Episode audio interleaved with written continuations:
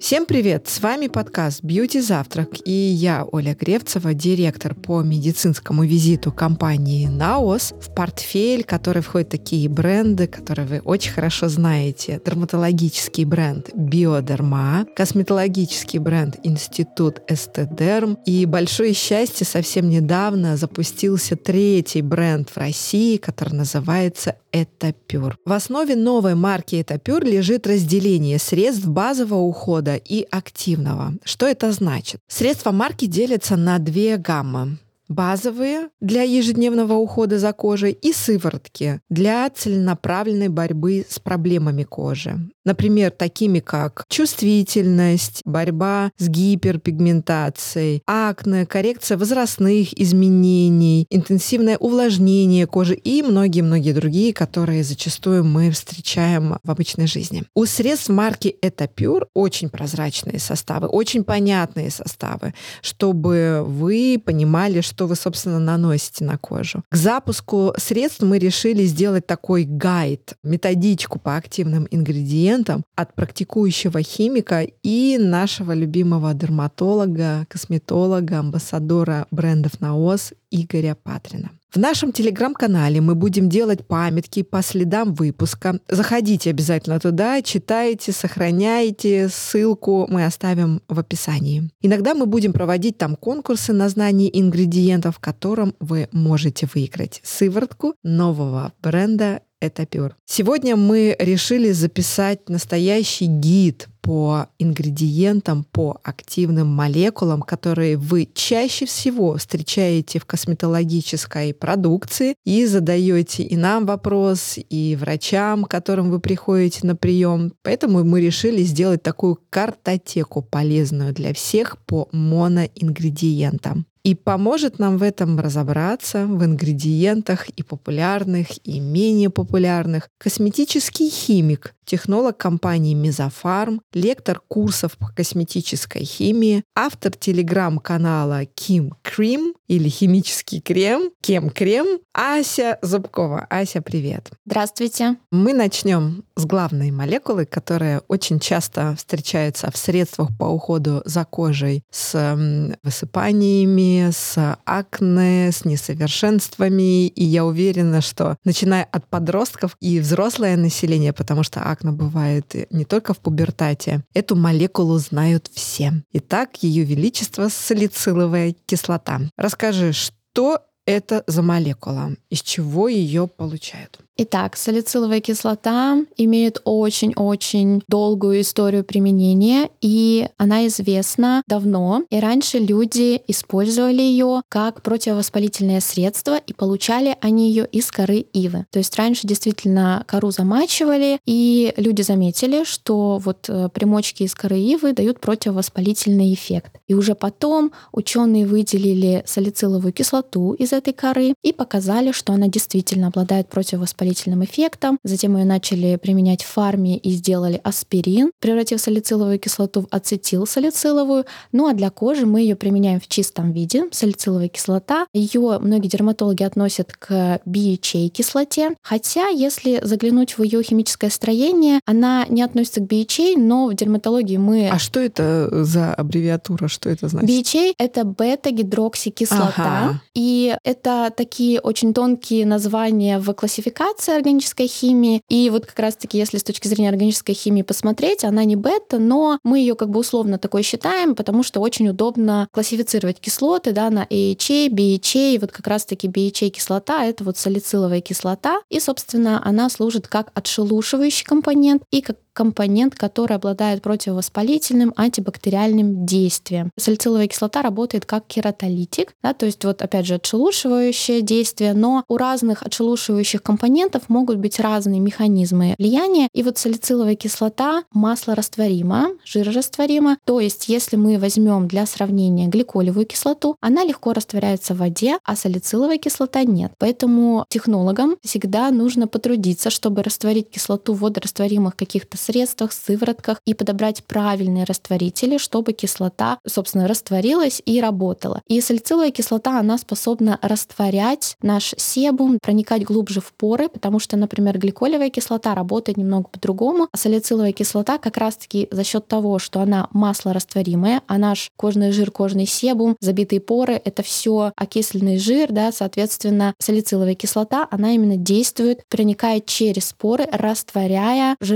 жирорастворимые липиды. Как применять салициловую кислоту? Применять салициловую кислоту можно, в принципе, в любом тритменте акне-продуктов. То есть есть, в принципе, два направления. Это какие-то точечные средства на воспаление, либо, например, на кожу в виде сыворотки можно нанести на все лицо. Обычно мы наносим на проблемные это Т-зоны, там, где у нас больше всего себум выделяется. А кому тогда годится вот эта салициловая кислота? Так как она кератолитик, может, она подойдет тем, у кого нет проблем с акне, а кто просто хочет э, сияющий цвет лица? Мне кажется, в этом случае у нас есть много других компонентов, и все-таки салициловая кислота, она, конечно, лучше всего подходит людям с жирной кожей, с проблемной кожей. И э, на таких людях салициловая кислота показывает наиболее классные результаты. Также она работает для людей, например, с фолликулярным кератозом, тоже очень хорошо отшелушивает. Поэтому здесь вот я бы выделила вот эти два направления. Ну и, конечно, все-таки жирная кожа —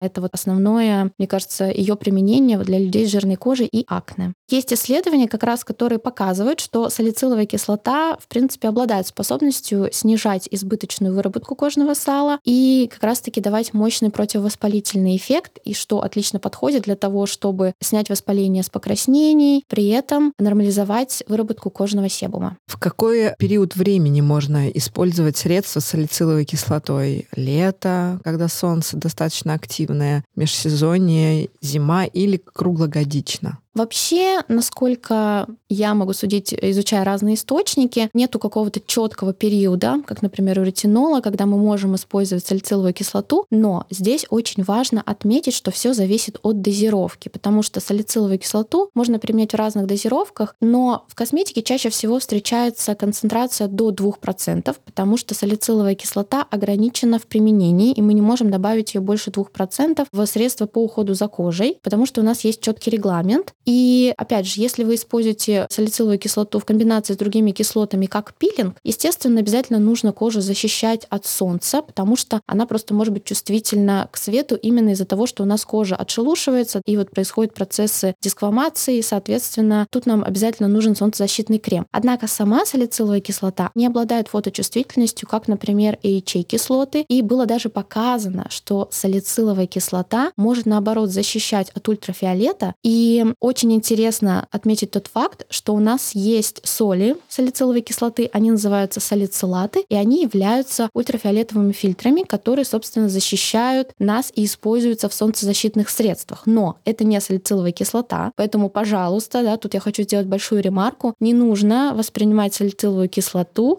как ОФ-фильтр. Это не равно солнцезащитный крем, просто вы можете наносить серумы с салициловой кислотой утром и сверху солнцезащитный крем, в этом нет ничего страшного, но просто помните, что если вы видите, что кожа чувствительная, раздраженная, если происходит отшелушивание, конечно, здесь важно защищать от солнца, и можно использовать вечером, чтобы просто кожу излишне, не то что не травмировать, а не провоцировать, чтобы не было раздражения и так далее. То есть мы действуем не с точки зрения, что салициловая кислота как-то опасно взаимодействует с ультрафиолетом, а с той точки зрения, что кожа в процессе отшелушивания более чувствительна к солнцу, и мы просто ее защищаем и стараемся предотвратить раздражение, воспаление и так далее. Кто является другом салициловой кислоты и с кем ее категорически нельзя комбинировать? Если мы говорим про комбинацию разных компонентов, то я бы начала с не врагов, конечно, но с компонентами, с которыми нужно быть осторожными, если вы используете салициловую кислоту. И, конечно же, тут я назову ретинол, потому что это тоже очень агрессивная молекула. И, конечно, если вы используете отдельно средство с салициловой кислотой, отдельно с ретинолом, лучше не наносить эти средства одновременно, потому что средства работают эти при разном pH. Очень часто они работают при разной форме ввода, то есть мы салициловую кислоту растворяем в каких-то растворителях. Ретинол он чаще всего идет, например, в масляной форме, да, инкапсулированный ретинол, чтобы, опять же, если ретинол инкапсулированный, не хочется, чтобы какие-то кислоты дестабилизировали капсулы, поэтому будьте аккуратны, но, конечно, в одном средстве они могут быть, потому что технологи умеют грамотно сочетать средства, то есть не нужно бояться, если вы видите в средстве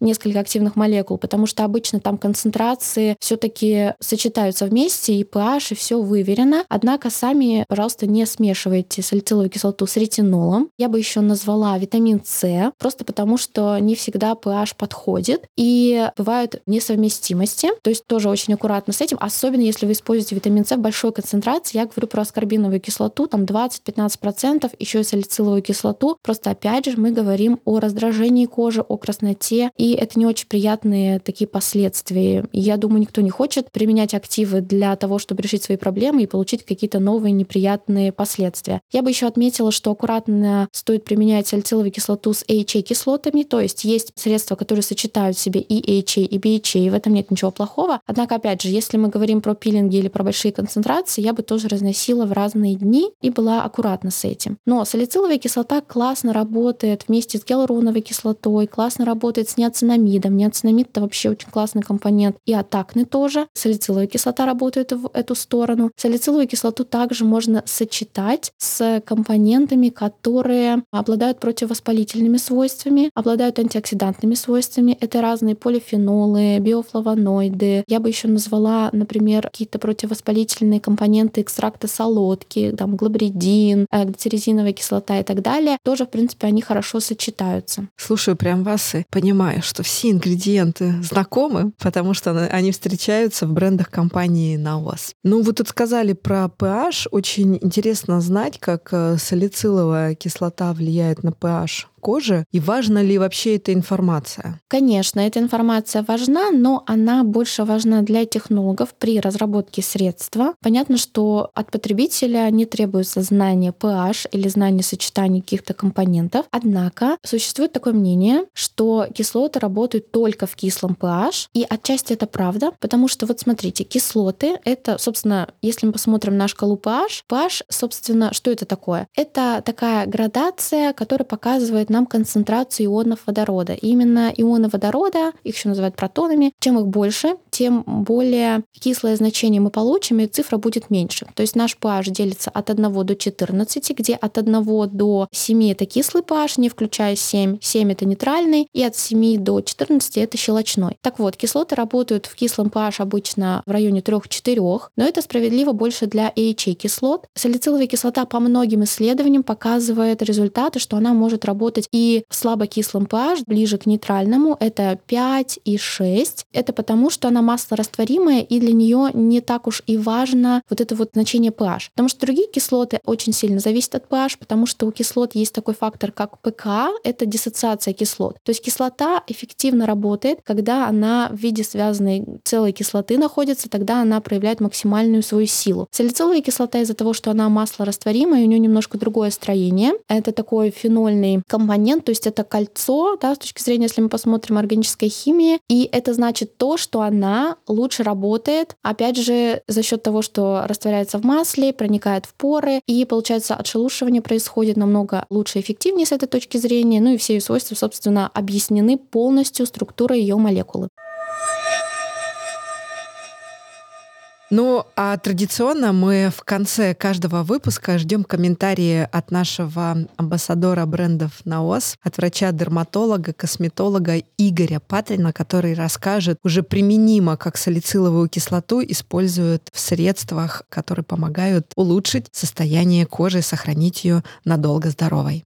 Здравствуйте, дорогие слушатели. Меня зовут Игорь Патрин, я врач-дерматолог, косметолог и эксперт компании «Наос». Сыворотки с активными молекулами действительно очень интересные по своей концепции. Разработчики создали сыворотки, каждая из которых содержит лишь один активный ингредиент. Все эти ингредиенты, то есть каждая сывороток, очень различается между собой, как по своим свойствам, так и по своему эффекту, который они оказывают на кожу. Таким образом, мы можем индивидуально подбирать активные ингредиенты по запросу конкретного человека, вернее, по запросу его кожи. Мы можем выбрать как один активный ингредиент, так и их комбинацию, потому что большинство сывороток между собой э, хорошо взаимодействуют и позволяют их использовать комплексно. Давайте познакомимся с одной из сывороток из бренда Это Pure. Это сыворотка с салициловой кислотой. Вообще, салицилка, на мой взгляд, это один из самых лучших компонентов для проблемной кожи, склонной к повышенной жирности, к формированию акне, открытых, закрытых комедонов. Сейчас попытаюсь объяснить, почему я так считаю. Салициловая кислота способна ускорять отшелушивание кожи, она ускоряет процессы обновления кожи, она способствует тому, ну, вообще она такая липофильная, это значит, что она способна растворяться в кожном сале и проникать в сами поры. То есть она разрыхляет сальные пробки, которые являются отправной точкой формирования открытых и закрытых комедонов, формирования воспалительных элементов. Также этот компонент обладает неким антибактериальным действием, то есть он позволяет воздействовать на те самые бактерии, которые вызывают воспалительный процесс в коже. В сыворотке это Pure с салициловой кислотой. Активный компонент представлен в концентрации 2%. На мой взгляд, это оптимальная концентрация, потому что в меньшей процентовке все-таки уже страдает эффективность, а вот в более высокой концентрации средство может уже раздражать кожу. И вот 2% это как раз такой баланс между высокой эффективностью и хорошей переносимостью. Сыворотку с салициловой кислотой нужно наносить на сухую кожу. Это правило, кстати, касается и использования средств с другими кислотами, потому что если кожа влажная, если не присутствуют микрокапельки воды, то это способствует неравномерному распределению кислот и может провоцировать даже какие-то раздражения. То есть наносим средство только на сухую кожу. Причем сыворотку можно использовать как точечно. Для этого достаточно отдозировать одну каплю. Упаковка такая, что она очень легко позволяет дозировать. Нужно нажать на нижнюю часть флакончика и выдавится ровно одна капелька. Вот одну каплю можно использовать на конкретно воспалительный элемент. Тогда средство сработает как сыворотка-корректор, как такое сос-средство, которое позволит подсушить высыпание очень быстро. Либо можно обрабатывать всю проблемную зону. Это позволит сузить поры, улучшить текстуру кожи и также будет способствовать профилактике новых высыпных элементов. В этой ситуации потребуется две капли на одну анатомическую область. То есть две капли на лоб, две капли на щеки и так далее. При желании, кстати, сыворотку с салициловой кислотой можно использовать не только на область лица. Мы знаем, что проблемные участки при акне бывают и на области спины. И в этом смысле она, кстати, тоже очень удобно используется. Подписывайтесь на наш подкаст в любом подкаст-приложении, где вы нас слушаете. И оставляйте комментарии на Apple подкасте. Нам очень важно ваше мнение. А еще присоединяйтесь к нам в социальных сетях. Мы есть в Телеграме. Наш канал называется Beauty Завтрак, и там мы делимся новостями, полезными статьями. Есть еще очень много всего интересного и полезного. До скорой встречи!